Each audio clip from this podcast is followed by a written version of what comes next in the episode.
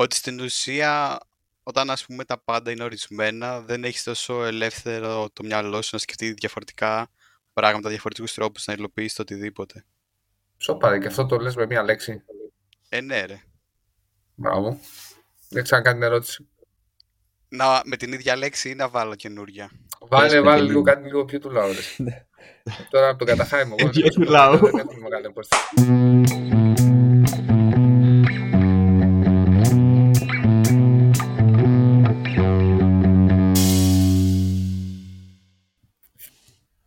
Καλησπέρα. Ε, σήμερα έχουμε την τιμή να έχουμε έναν καλεσμένο για πρώτη φορά στο podcast. Ε, ένας συνάδελφος ε, και πολύ καλός μου φίλος, ο Κωνσταντίνος Κόκλης, ο οποίος ασχολείται με τον προγραμματισμό. Κωνσταντίνε, μίλησε μας λίγο για, σας, ε, για σένα. Με τι ασχολείσαι; Καταρχήν, καλώς σας βρήκα. Ή καταρχάς, δεν ξέρω ποιο είναι το σωστό. Δεν πειράζει. Ε, ό,τι είναι, τέλος πάντων. Εγώ σπούδασα πληροφορική, ήμασταν συμφοιτητές με τον Κωνσταντίνο, όπως είπε, και πλέον δουλεύω περίπου 5 χρόνια σαν backend developer. Αυτά είναι πάνω κάτω. Έχεις ασχοληθεί καθόλου με front-end Κόκλη. Ε, μόνο σε ένα project που ήταν για δουλειά και ένα που ήταν για την πτυχιακή μου στην ουσία. Κατά κύριο λόγο έχω γνώσεις πιο πολύ στο backend και γενικά στο server σε στήσιμο, σε docker και τέτοια πράγματα. Backend ε, με τι γλώσσα γράφεις; Τώρα Node, παλιότερα Laravel. Ωραία, ωραία. Θα το γνωρίσετε και καλύτερα στην πορεία. Πάμε. Είχα μια συζήτηση με τον Δημήτρη Σταμάξη. Συζητούσαμε, ουσιαστικά λέγαμε ότι το τι απόψη έχει ο καθένας είναι, εξαρτάται πολύ από το τι, τι βιώματα έχει. Ωραία, εργασιακά. Και θέλω να σχολιάσουμε το εξής γεγονός. Λοιπόν, εγώ και ο Δημήτρης είμαστε πολύ freestyle developers. Τι θέλω να πω, είμαστε του δρόμου. Δηλαδή, ε, βασικά ο Δημήτρης είναι designer, αλλά οκ, ε, θα πω για μένα. Φτιάχνω τα build μόνος μου, φτιάχνω το dev environment μόνος μου, φτιάχνω front-end, φτιάχνω back-end. Πολλές φορές θα κάνω και mock-ups ή θα δουλέψω χωρίς mock-ups. Οπότε θα πρέπει να σκεφτώ πώς θα γίνει deploy το app, ε, τέτοιο. Και μετά ακούω το, το, τον Κωνσταντίνο στο podcast που θα, που θα πει παράδειγμα το, ε, το ότι ε, μου δίνουν τα mockups, τα δουλεύω. Και καταλαβαίνω ότι υπάρχει και για σένα είναι πραγματικότητα. Απλά για μένα ακούγεται αυτό πολύ σαν παραμύθι. είναι, είναι λες, και, ε, λες και εγώ έχω μάθει ε, μπάλα ας πούμε στις φαβέλες της Βραζιλίας στους δρόμους και εσύ είσαι το παιδί της ε, Λαμάσια και είσαι μέσα από τις ακαδημίες σου, έχουν, σου παρέχουν ε, καλαμίδες, στολή για τους αγώνες έτσι και εγώ παίζω ξυπόλυτος. Ναι. Ε, Κολεγιόπεδο, ρε, κολεγιόπεδο. Εγώ να πω πάνω σε αυτό που, που είπε ο Νίκος ότι δεν είναι μόνο προγραμματισμός έτσι, είναι και η ίδια μας η ζωή. Ο καθένας ε, την κρίνει μέσα, έχει την δικιά του άποψη μέσα από τα βιώματα που, που έχει περάσει.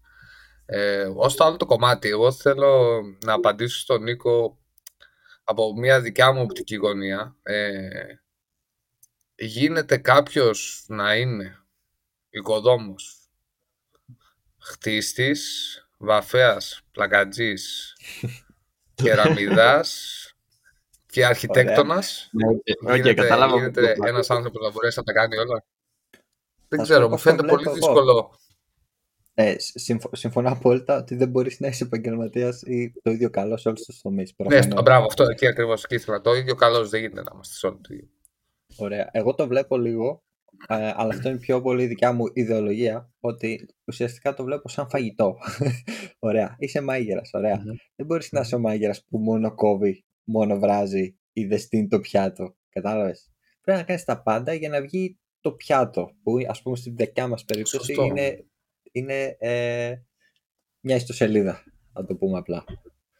Ήθελα να συμπληρώσω προφανώς, ε, δεν νομίζω σε καμία περίπτωση ότι τα skills μου στο front-end είναι εξίσου καλά με κάποιο άτομο το οποίο ασχολείται αποκλειστικά σε front-end ή γενικά σε όλους τους τομείς, έτσι.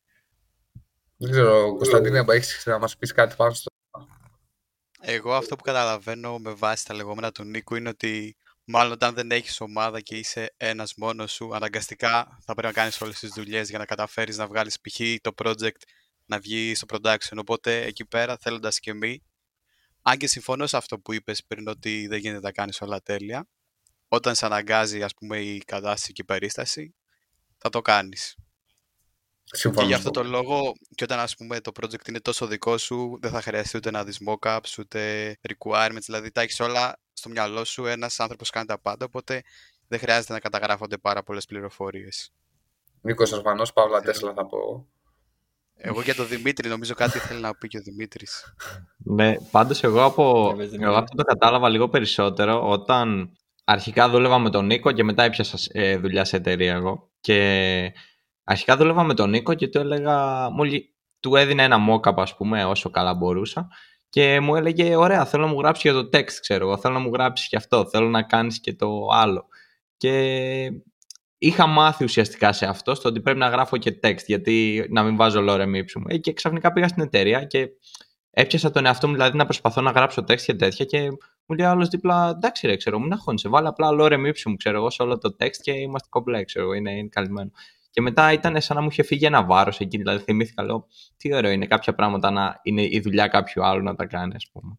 Ε, θέλω να πω ότι πιστεύω ότι αυτό είναι πολύ, ε, τουλάχιστον σε μένα, επειδή έχω εργαστεί σε startup, ε, περισσότερες εταιρείες που, που δούλεψα, ε, εκεί δεν είχε, δεν είχε άτομο να σου δίνει τα mock-up. Μια φορά σε όλη μου την καριέρα μου δώσαν mock-up και μου είπαν μην τα κάνεις όπως είναι τα mock-up. Καλό δηλαδή, ε, Οκ. ναι, οπότε αυτό θεωρώ ότι δεν υπήρχε επιλογή τουλάχιστον και ναι, δηλαδή είναι σίγουρα Ξέρω, μικρότερες έκανα- εταιρείες, βίες μεγαλύτερες εταιρείες, πιο οργανωμένα πράγματα. Αλλά ε- είμαι, σ- είμαι σίγουρος ότι οποιοδήποτε, δηλαδή και εσύ άμα χρειαστείς να στήσεις ένα ολόκληρο app δικό σου, αναγκαστικά θα κάνεις και θα βρεις κάποια Ε, λύση. ναι, εννοείται, εννοείται, εννοείται. Ναι. Ε, άμα πεινάς και πρέπει να ζήσεις, θα μάθεις να, να φτιάχνεις και προϊόντα, να βιτεύεις, να μάθεις οτι, οτιδήποτε για την επιβίωση. Ε, ωραία, νομίζω, νομίζω το καλύψαμε. Μμμ. Ωραία, ζεσταθήκαμε λίγο. Νομίζω είναι Ωραία. η ώρα του Σκόκλη να μας πει... Τώρα είναι η ώρα του Σκόκλη να λάμψει το ταλέντο του, να μας κάνει το Ωραία. θέμα του. που έχει- Έχω ερώτηση φωτιά, λοιπόν. Τώρα αυτή Οχ, την περίοδο εγώ θαυμάσιο. στη δουλειά κάνω ένα από τα feature που έχει το προϊόν, refactor. Και η ερώτηση είναι, πώς ξέρεις εσύ σαν προγραμματιστής ότι το refactoring που θα κάνεις θα το βελτιώσεις όντως το προϊόν; Και αν θα ας πούμε έχεις στο μυαλό σου ας πούμε, να χρησιμοποιήσεις principles ή οτιδήποτε patterns θα σε βοηθήσουν εν τέλει ή μπορεί απλά να είναι για το φαίνεστε ή να νομίζεις εσύ ότι κάνεις κάτι καλύτερο να μπορείς να το κάνεις πολύ πιο απλά. Και ένα ακόμα να συμπληρώσω. Πόσο συχνά θεωρείτε ότι οι εταιρείες θα χρειάζεται να κάνουν refactor στα προϊόντα τους ή όχι; Λίγο Ε, μεγάλη ωραία. ερώτηση. Να, να πω ότι μας έχεις λύσει το υπόλοιπο podcast, δεν χρειαζόμαστε άλλη ερώτηση. Πάμε, θα απαντήσουμε αυτό. Έχω Ε, και άλλη παιδιά, να ξέρετε, τελείως διαφορετική. Και εμένα. Ε, εγώ μπορώ να απαντήσω με ένα φιλοσοφικό πάλι. Ε, Μπορώ να δώσω μια φυσο- φιλοσοφική απάντηση ότι παν μέτρον άριστο. Αν το είπε και έτσι, έτσι, να μην το... Μέτρον ότι άριστον ήταν το- Η αλήθεια βρίσκεται στη μέση. στη μέση. Εντάξει, ευχαριστώ που με διορθώνεις, ε, φιλόσοφε Δημήτρη. Ε, πιστεύω ότι δεν χρειάζεται ούτε να κάνεις over-engineering, αλλά ούτε και να τα κάνεις ε, λίμπα-κολίμπα. Θέλει δηλαδή με μέτρο εκεί που χρειάζεται να πας με patterns, εκεί που δεν χρειάζεται να πας με την γνωστή περπατημένη.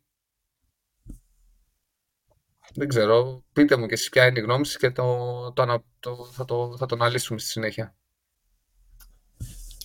Ε, εγώ θέλω να πω ότι πιστεύω ότι πρέπει να υπάρχει στάνταρ πρόγραμμα για το πότε κάνεις refactor. Ε, δηλαδή ότι να έχεις ορίσει, δεν ξέρω, Παρασκευές, ε, μια φορά το μήνα, αλλά πρέπει να υπάρχει στάνταρ, ε, ε, να υπάρχει στο πρόγραμμα το refactor. Γιατί αλλιώς το refactor δεν έχει ποτέ προτεραιότητα και υπάρχει περίπτωση να καταλήξει να μην γίνει και ποτέ ε, από προσωπική εμπειρία. Ναι, συμφωνώ σε αυτό. Να φέρω ένα παράδειγμα, ας πούμε, ενός refactor. Σε μια εφαρμογή χρειάστηκε να, να δώσω ένα παράδειγμα να καταλάβει και ο κόσμος. Κάναμε ένα request, όχι ένα, φορτώναμε μια σελίδα τέλος πάντων και για να φορτώσουν τα data χρειαζόταν περίπου ένα, ένα λεπτό που ήταν πάρα πολύ κακό αλλά υπήρχε πάρα πολύ μεγάλη πληροφορία και εκτός αυτού ήταν και η CPU πολύ χαμηλή γιατί ήταν για εφαρμογή για την τηλεόραση και έπρεπε να κάνουμε refactor. Αυτός που ανέλαβε να κάνει το refactor είχε πολλές γνώσεις, ήξερε, χρησιμοποίησε design pattern και εν τέλει αυτό που, που παρέδωσε στο τέλος έπαιζε πιο αργά. Δηλαδή έκανε να φορτώσει σελίδα ένα λεπτό και 15 δευτερόλεπτα. Καλά πήγες. Mm, οπότε θέλω να πω ότι θεωρώ ότι η αλήθεια βρίσκεται πρέπει να κάνεις refactor. Όταν θα τρέχεις στο, στο browser θα κάνεις ε, memory test και, και performance test. Ε, και από εκεί και πέρα μπορείς να βγάλεις τα δικά σου τα, τα απορίσματα. Δηλαδή θα πρέπει να κοιτάς αν έχεις lazy loading να μην φορτώνεις περιττά πράγματα. Κάτι που γίνεται request μια φορά μετά με κάποιο τρόπο να το κασάρεις, να μην χρειάζεται να το, να το ξανακάνεις request. Δηλαδή θέλει τέτοια μικροπράγματα κατά τη γνώμη μου. Ε, θέλω να πω ότι υπάρχουν πολλών ειδών refactor, δηλαδή υπάρχει ας πούμε όπως το παράδειγμα που έφερες για performance υπάρχουν μικρά refactor που δεν ξέρω, απλά το κάνεις να είναι πιο readable όλο δηλαδή δεν ξέρω, ναι, έχεις μια περίπλοκη if, την κάνεις μια, μια μέθοδο, κάτι τέτοιο. Και μετά υπάρχουν και τα πιο βαρβάτα που αλλάζει ολόκληρη τη δομή. Είναι πάρα πολύ σχετικά. Νομίζω, τώρα σε αυτό που, που είπες Νίκο, νομίζω ότι το κλειδί για να καταλάβεις ότι κάτι χρειάζεται refactor είναι ότι όταν έχετε ένα καινούργιο feature ματώνεις για να το, να το προσθέσεις μέσα ναι. στον κωδικά σου. Σίγουρα. Ε, πάντως, το να προσπαθήσω κάτι να τρέχει πιο γρήγορα, εγώ δεν θα το θεωρούσα refactor. Εγώ θα το θεωρούσα optimization, κάτι τέτοιο. Κόκλι, ποια είναι η δικιά σου γνώμη πάνω στην ερώτησή σου; Η δικιά μου γνώμη, κοιτά, σε αυτό που είπες τώρα τελευταία νομίζω ψηλοϊσχύει γιατί άλλο optimization και άλλο refactoring. Το refactoring θεωρώ ότι έχει να κάνει περισσότερο με τον κώδικα. Αυτό που ανέφερε ο Κωνσταντίνος είναι optimization γιατί στην ουσία έκανε κάτι να παίζει πολύ πιο γρήγορα με τα ίδια resources, οπότε ήταν όντως optimization. Αυτό που έτσι και εγώ το έχω σαν απορία και προβληματισμό είναι το να ξέρεις πότε να σταματάς να κάνεις over-engineering, να ξέρεις πότε αυτό που κάνεις θα έχει όντως αντίκτυπο και θα βελτιώσει κάτι και δεν θα κάνεις τα πράγματα χειρότερα από ό,τι είναι ήδη. Και συμφωνώ σε αυτό που είπε πριν ο Κωνσταντίνος ότι όταν θες να κάνεις extend ένα ήδη υπάρχον feature τότε ναι, αν ματώνεις για να βάλεις κάτι έξτρα, εκεί όντως χρειάζεται κατευθείαν refactoring. Νομίζω όλα αυτά έρχονται με την εμπειρία πάντως. Έχω να συμπληρώσω. Εγώ έχω ένα κανόνα, δηλαδή εγώ προσπαθώ ε, δεν με πειράζει να κάνω copy-paste δύο-τρεις φορές μέχρι να είμαι σίγουρος για την αρχιτεκτονική, να το πω έτσι, του κώδικα. Δηλαδή θα το κάνω copy-paste μια-δύο φορές και μετά όταν ξέρω ότι ξέρεις αυτό θέλει μέθοδο με αυτές τις παράμετρους τότε. Αλλά μπορώ να πω στις πρώτες μέρες ε, που δούλευα ως προγραμματιστής ε, τα έκανα ό,τι να είναι. Δηλαδή έβαζα όλα τα patterns, τα πετούσα μέσα σε ένα ε, σε οποιοδήποτε project και τα έκανα μόνο χειρότερα. Απλά για να πεις ας πούμε ότι έβαλα αυτό το pattern εδώ ή ξέρω και χρησιμοποιώ αυτό. Ακριβώς αυτό. Ακριβώς αυτό. Σίγουρα βελτιώθηκα στο ότι κατάλαβα πότε ένα pattern είναι χρήσιμο και πότε όχι, έτσι. Αλλά, ναι, μπορώ να πω ότι η ποιότητα κώδικα που παρέδινα ήταν χειρότερη με τα pattern. Νομίζω, νομίζω Εντάξει, Νίκο, δεν υπάρχει άνθρωπος. Έτσι. Αυτό δεν υπάρχει άνθρωπος. Όποιος σε πει ότι εγώ ξεκίνησα να γράφω κώδικα και έγραφα διαμάντια, φέρτε μου να το γνωρίσω. Ε, θα με ενδιαφέρε τι είναι κάτι αντίστοιχο με το refactoring στο, στο design, Δημήτρη, mockups, δεν ξέρω. Υπάρχει κάτι; Κοίτα, refactoring, ε, ουσιαστικά μόνο άμα πάρεις το feedback από, από τον πελάτη και σου πει ότι θέλω τις τάδε αλλαγές γιατί δεν είναι λειτουργική ας πούμε ως προς αυτό το σημείο, δηλαδή μόνο κάπως έτσι θα μπορούσα να το προσδιορίσω δεν υπάρχει κάτι ότι ας πούμε δουλεύεις προκειμένου να βγάλεις τη δουλειά, κάνεις τα πράγματα λίγο, λίγο χειρότερα ποιοτικά και μετά πρέπει ας πούμε να τα καθαρίσεις Ναι, εντάξει, αυτό Υπάρχει υπάρχει, κάτι. σίγουρα, αυτό υπάρχει σίγουρα όταν δουλεύεις με design system και components. Ε, που εντάξει, για να κάνεις γρήγορες αλλαγές και για να... Ναι, βασικά αυτό, για να κάνεις γρήγορες αλλαγές θα πρέπει να βρωμίσεις, ας πούμε, αρκετά τα layers και το πώς ε, το έχεις φτιάξει, γιατί το φτιάχνεις με ένα συγκεκριμένο τρόπο ώστε να κάνεις εύκολα και γρήγορα αλλαγές και να υπάρχουν, ας πούμε, αυτοματισμοί. Ε, ναι, όταν πας να πειράξεις μέσα σε, μέσα σε αυτούς τους αυτοματισμούς πράγματα, το λερώνεις αρκετά, ας πούμε, και υπάρχει ένα χάος. Αλλά έτσι, έτσι μαθαίνεις. Δηλαδή, ούτε ι- ισχύει και αυτό που είπατε πριν, ότι δεν μπορείς να το κάνεις εξ αρχής, να τα προσχεδιάσεις όλα, ότι όλα θα πηγαίνουν ρολόι, αλλά επίσης δεν μπορείς να το κάνεις και τελείως ε, να υπάρχει ένα χάος, δηλαδή να, να δουλεύεις μέσα σε ένα χάος. Κάτι τέτοιο είπε ο Κωνσταντίνος πριν τουλάχιστον και αυτό κατάλαβα. Μμμ. Ναι, όχι, αυτό ήθελα να πω πάνω κάτω. Ε, Σκόπλη, σε σε αυτό που καλύψαμε. Νομίζω ναι, να πω και ένα τελευταίο σε αυτό που είπε ο Ναι. Νίκος πριν, είναι ότι όταν ας πούμε έχεις ένα τεράστιο πρόβλημα και ξεκινάς από κάπου, εγώ αυτό που εφαρμόζω δηλαδή, είναι ότι ξεκινάω, γράφω π.χ. την αλλαγή ή το refactor με έναν χ τρόπο που θα είναι ο πιο απλός και μετά στην ουσία κάνω, κάνω και ένα δεύτερο γράψιμο που βλέπω τι είναι κοινό και το κάνω function ή κάποια πράγματα μπορώ να τα καθαγράψω που θα φανούν με δεύτερη ματιά και με τρίτη γιατί εξ αρχής όταν έχεις ένα πρόβλημα από το μηδέν και πας να το χτίσεις δε- δεν μπορείς να προβλέψεις τα πάντα. Αυτό. Σωστό. Γιατί έλεγε ο Νίκος πριν αναφέρθηκες στο ότι είναι δύσκολο καμιά φορά να ξέρεις από πριν τι μπορεί να προκύψει ή οτιδήποτε άλλο. Α, ισχύει αυτό. Ναι. Εσύ δεν είπες, Κωνσταντίνε, για το τι θεωρείς ότι πρέπει να κάνει η εταιρεία όσον αφορά το refactoring. Θα πρέπει να το κάνουν τακτικά ή όχι; Δεν έδωσε κάποια απάντηση. νομίζω. Ε, α, ε, ναι, ξεχάσαμε να απαντήσουμε στο σκέλος το ότι κατά πόσο οι εταιρείες χρειάζεται να κάνουν refactoring. Ε, Κωνσταντίνε, θες να μας πεις την άποψή σου; Εγώ πιστεύω ότι πρέπει να γίνεται, όπως είπε και ο Νίκος, ανά κάποια χρονικά διαστήματα, όχι πολύ συχνά. Απλά το κακό είναι ότι επειδή υπάρχει πίεση του χρόνου συνήθως, είναι ότι πάντα το optimization ή το, ας πούμε, τα improvement που μπορείς να κάνεις από το refactoring μπαίνουν σε δεύτερη μοίρα και τότε θα πρέπει να υπάρχει κάποιος ο οποίος είτε ο προγραμματιστής είτε ο architect να πιέσει ας πούμε αυτούς που είναι στο business τους ώστε μέσα στο χρονοδιάγραμμα ας πούμε της εφαρμογής να κλέψουν στην ουσία σε εισαγωγικά λίγο χρόνο για αυτό εδώ. Εγώ σε αυτή, σε, αυτό, σε αυτή την ερώτηση έχω να απαντήσω με ένα mention που έκανε ο Νίκος στην αρχή. Ε, εξαρτάται πού βρίσκεσαι. Τώρα άμα μπαίνεις σε μια ομάδα που δεν έχει πλυντήριο, δεν μπορείς να πλύνεις τα ρούχα μες στο γήπεδο. Θα τα πάρεις σπίτι. Όταν δεν έχεις χρόνο για να κάνεις Σωστό. refactor, δεν κάνεις refactor. Δεν είναι. Η εταιρεία και να σε πει κάνει refactor, αν εσύ έχεις να στήσεις, ε, να κάνεις τα mockup, να κάνεις backend, frontend, ε, ε, specs, να μιλάς με τους πελάτες και να σου λέει κάνει και refactor, ε, μάλλον πρέπει να έχεις, να έχει η μέρα σου 48 ώρες, όχι 24. Αυτή είναι η άποψή μου.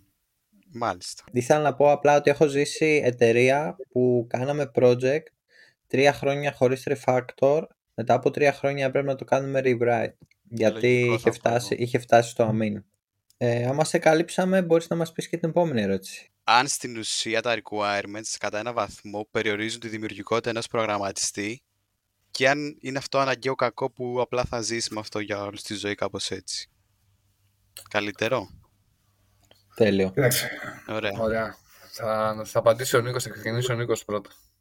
Κατάλαβα. Ε, όχι, εμένα μου άρεσε πάρα πολύ η ερώτηση. Ε, και θεωρώ ότι ταιριάζει πολύ στο θέμα που είχαμε, στο πρώτο θέμα που είπα εγώ. Δηλαδή, ναι, ναι, ε, σωστά. ε, μικρή εταιρεία vs μεγάλη εταιρεία. Ε, γιατί έχοντας εργαστεί και στα, και, σε, και στα δύο είδη περιβάλλοντος, ε, η αλήθεια είναι startup, ε, σου λένε κάνε αυτό, πρέπει να βρεις λύσεις, πρέπει να τα σχεδιάσεις. Δηλαδή υπάρχει μεγάλη, έχεις πολύ μεγαλύτερο βάρος ας πούμε, αλλά έχεις και πολύ μεγαλύτερη δη- δημιουργικότητα. Θεωρώ εγώ ότι τα requirements εγώ πεθαίνω. Ήμουνα, ε, ήμουνα σε μεγαλύτερη εταιρεία που μου δίναν ακριβώς τι πρέπει να κάνω και πολύ βαρετό.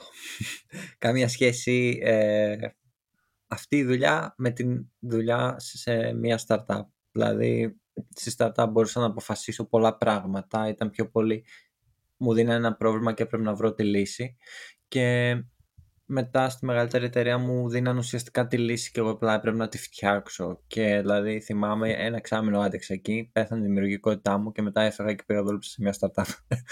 ε, αυτή είναι η εμπειρία μου, οπότε εγώ το θεωρώ πάρα πολύ. Εγώ μπορώ να πω ότι Νίκο με κάλυψε απόλυτα. Δεν έχω να προσθέσω κάτι. Δεν ξέρω αν ο Δημήτρης έχει να πει κάτι. Έστω αντίστοιχο αν δεν κάνει ακριβώς μάτς η ερώτηση με έναν designer. Πες. Ε, πιστεύω ότι μπορούμε να το παραφράσουμε. Δηλαδή, θα σου άρεσε να σου, δώσω, να σου δίναμε χρώματα, logo, Αυτό στυλ, ακριβώς θα και να σου έλεγα. λέγαμε κάνε μας ένα ωραίο landing page ή κάνε μας ένα ωραίο landing page και βάλε όλους στη φαντασία. Ναι, αυτό ακριβώς θα έλεγα ότι δεν ξέρω, είναι μερικές φορές που εγώ προσωπικά μου αρέσει δηλαδή να πάρω κάτι υπάρχουν για να το κάνω redesign αλλά να έχουν την ελευθερία στο να το κάνω redesign όχι, δηλαδή έτυχε περιστατικό πελάτης να λέει λοιπόν θέλω να μου κάνετε redesign όλη, ε, όλ- όλο το e-shop μου. Και ταυτόχρονα είχε στείλει ένα κατεβατό και μία λίστα με πράγματα τα οποία δεν ήθελε να αλλάξουν οπότε αυτό δεν, δεν ξέρω, δεν μου έδινε την ελευθερία ούτε να το κάνω. Ήταν, ήταν πολύ βαρετό, δηλαδή έπρεπε απλά να στοιχήσω πράγματα σε άλλη σειρά. Ε, πάνω κάτω έμειναν τα πράγματα το ίδιο, ήταν ε, κάτι πολύ μίζερο, κάτι πολύ κακό, αλλά ναι, δεν ξέρω, είναι, είναι αναπερίπτωση πολλές φορές. Δηλαδή, ούτε το να ξεκινάς κάτι από το μηδέν και να μην ξέρεις καθόλου τι θα κάνεις και πού θα σε βγάλει όλο αυτό. Δηλαδή, αυτό πολλές φορές με κουράζει πάρα πολύ. Απ' την άλλη, με κουράζει επίσης πάρα πολύ το να έχω ένα πολύ αυστηρό και συγκεκριμένο pattern. Είμαι κάπου στη μέση. Ποιο προτιμάς; Ε, την ελευθερία, λίγο παραπάνω ελευθερία. Νομίζω Ε, πως Σκόπλη; όλοι πάνω κάτω συμφωνούμε. Δηλαδή όλοι είμαστε προς τη δημιουργικότητα και την ελευθερία. Δεν ξέρω αν Έτσι. υπάρχει κάποιος που να τάσεται υπέρ των requirement και να είναι όλα στάνταρ, ε, συγκεκριμένα task, οδηγίες, οτιδήποτε. Δεν ξέρω, Σίγουρα, και εγώ πολλοί θα συμφωνώ με τον υπάρχουν. Νίκο πάρα πολύ. Δηλαδή, το θεωρώ πολύ βαρετό το απλά να κάθεσαι και να κάνεις αυτά που θα δεις να σου έχει γράψει κάποιος άλλος που μπορεί κατά πάσα πιθανότητα να μην είναι καν ε, από tech ε, background, ας πούμε, να έχει γνώση και τέτοια και να σου λέει, ξέρεις, αυτό το κουμπί εδώ πέρα ή βάλε αυτή τη λειτουργικότητα. Το θεωρώ βαρετό και πιστεύω ότι η δουλειά μας δεν είναι για αυτό το πράγμα. Ήθελα να πω ότι αν μας δώσουν πρόβλημα, έχουμε εμείς οι προγραμματιστές μεγα... καλύτερη ικανότητα να φέρουμε μια καλύτερη λύση από ότι άμα σκεφτεί κάποια λύση κάποιος που δεν το ξέρει τόσο το αντικείμενο, θα πω. Ανάλογα το ή- πρόβλημα πάντα ναι, έτσι. και μπορεί να φέρεις και ας πούμε και δύο-τρεις τρόπους γιατί μπορεί να στο ζητήσουν και αυτό. Και μετά κάποιος ας πούμε να διαλέξει τι θεωρεί ότι είναι πιο καλό για την ε, κατάσταση ας πούμε που θέλει να εφαρμοστεί. Πολύ σωστά. Εγώ πάντως πιστεύω ότι είμαστε Έτσι, λίγο η έτσι. μειονότητα, ότι οι περισσότεροι θέλουν λίγο πιο συγκεκριμένα πράγματα, θέλουν λίγο περισσότερο να τους πεις τι ακριβώς να κάνουν, παρά να βάλουν τον εαυτό τους, να βάλουν ναι, τον εαυτό τους σε καλούπια τώρα του να σκεφτούν 5-10 πράγματα παραπάνω και να προβληματιστούν. Ναι, συμφωνώ και εγώ με τον Δημήτρη. Πιστεύω και εγώ η πλειοψηφία είναι έτσι. Γιατί μετά από ένα Πιστεύετε ότι σημείο σκέφτεσαι ότι δεν... στο κάτω-κάτω μετά από ένα σημείο λες ότι άμα είναι να κάνω κάτι και μετά ε, να έρχονται άλλα specs αν δεν έχεις τη δυνατότητα ας πούμε, να είσαι στη δικιά σου την εταιρεία ε, κάποια στιγμή κουράζεσαι και λες ε, βάζω τη δικιά μου φαντασία και μου τα κυρώνω. Βάζω τη δικιά μου τη φαντασία και στα κυρώνω. Ε, οπότε λες να πάω σε μια εταιρεία που ξέρουν τι θέλουν και ο κόπος μου τουλάχιστον θα ανταμυφθεί χωρίς τόση μεγάλη προσπάθεια. Δεν ξέρω αν υπάρχει εταιρεία που θα, θα σε, αφ- πιστεύω θα σε αφήσουν να κάνεις ό,τι θες, όχι ότι θα δουν τη δημιουργικότητά σου και θα πούνε μπράβο, είσαι πολύ καλός, σε κρατάμε ας πούμε εσένα. Πιστεύω είτε θα σου δίνει την ελευθερία είτε όχι, κάπως έτσι, όπως Ναι, είναι ναι, και η ναι, εμπειρία ισχύει. συμβαίνει. Πιστεύετε ότι αυτή μας η άποψη που τίνουμε όλοι προς τη δημιουργικότητα έχει να κάνει με το ότι είμαστε νέοι στο χώρο ας πούμε; Δηλαδή ότι ας πούμε έχουμε λίγο βλέψεις, Ναι, ναι. όνειρα. Γιατί άμα, θε- πιστεύω ότι άμα είσαι ένας ε, corporate developer θα πω 10-15 χρόνια σε μια εταιρεία νομίζω ότι θες να κάνεις κάτι πέρα του 8ωρου που ξέρεις ακριβώς τι πρέπει να κάνεις και να πας σπίτι. Σίγουρα. Πολύ, πολύ πιθανό. Πολύ πιθανό. Και πιστεύω ότι όταν έχεις τόσο πολλά χρόνια εμπειρίας μετά από ένα σημείο πολύ δύσκολα κάτι θα σου, θα σου ας πούμε θα θες να το ασχοληθείς με τόσο πολύ ενδιαφέρον, με τόσο πολύ πάθος. Δηλαδή τα περισσότερα θα σου φαίνονται τετριμένα και δεν θα έχουν νόημα για σένα. Εγώ αυτό που ήθελα να πω είναι κάτι που με εκνευρίζει πάρα πολύ και συγκεκριμένα το κάνει ο Νίκος. Επειδή τυχαίνει να συνεργαζόμαστε με τον Νίκο αυτή την περίοδο, εντάξει σίγουρα το έχω αντιμετωπίσει και αλλού, αλλά ο Νίκος νομίζω το τερματίζει.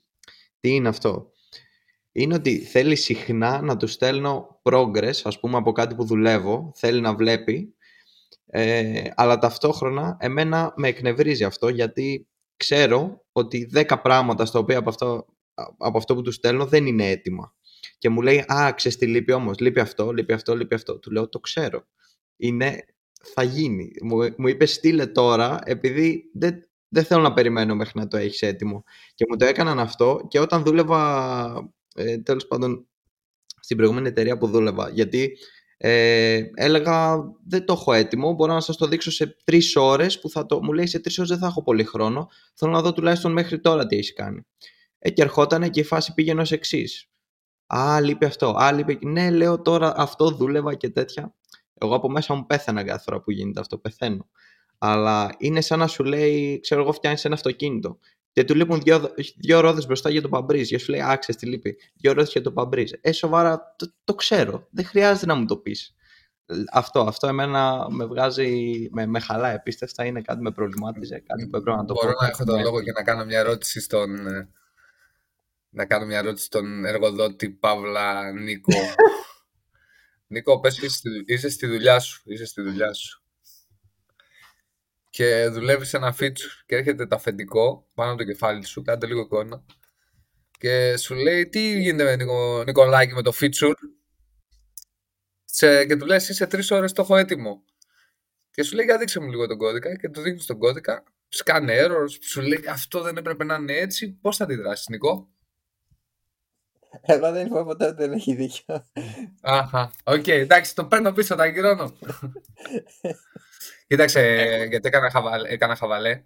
Ε, θεωρώ ότι είναι μια τακτική για να, για να πιέσεις ε, κάποιον να βγάλει progress όμως. Μπορεί να είναι σπαστικό για αυτόν που δουλεύει εκείνη τη στιγμή, αλλά με αυτόν τον τρόπο βλέπεις και ότι υπάρχει progress και υπενθυμίζεις καλού κακού και αυτά που λείπουν.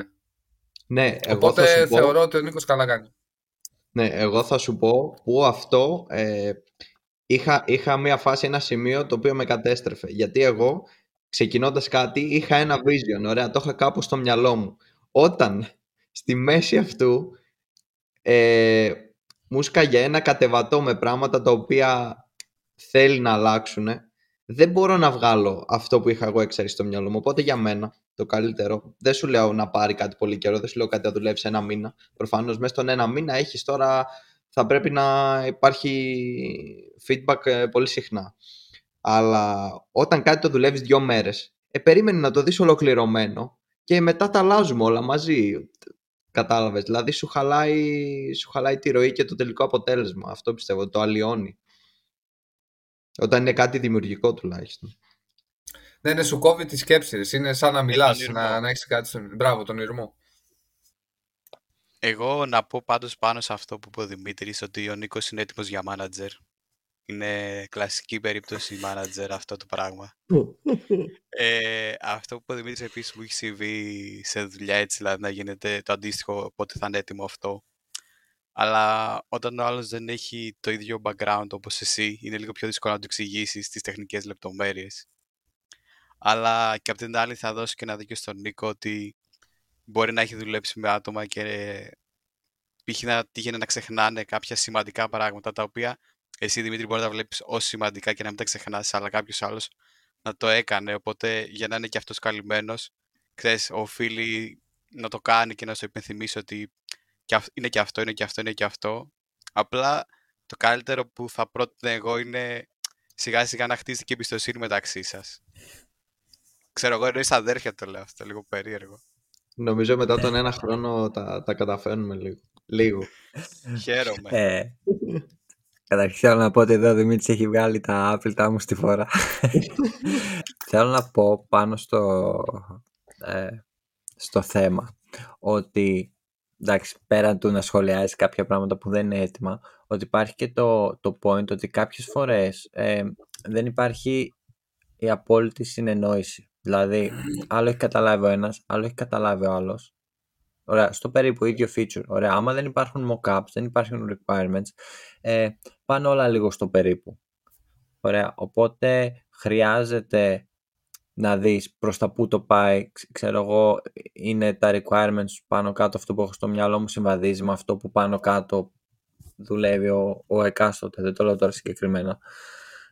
Ναι, οπότε χρειάζεται να λίγο update, λίγο να δω, γιατί ας πούμε πιστεύω ότι άμα κάποιος δουλεύει, θα πάμε σε κάτι μεγαλύτερο, ότι δουλεύω ένα feature ένα μήνα, ωραία, δεν έχω mockups, δεν έχω requirements. Και κάνω κάτι τελείως διαφορετικό από ό,τι έχει φανταστεί ο άλλος που το έχω ζήσει σε εταιρείες ε, με freelancers. Είναι ένας μήνας δουλειάς ε, προς λάθος κατεύθυνση. δηλαδή χρειάζεται και λίγο το update, ναι χρειάζεται και να μην βρίζεις λίγο πολύ. Ε, σε αυτό που λες νομίζω ότι το καλύτερο είναι να, να χτιστεί εμπιστοσύνη και καλή επικοινωνία με τον άλλον που συνεργάζεσαι ούτως ώστε μετά από ένα σημείο να μπορείς αυτά που λες να τα καταλαβαίνεις στο 100% και αυτό που έχεις στο μυαλό σου να το έχει και ο άλλος.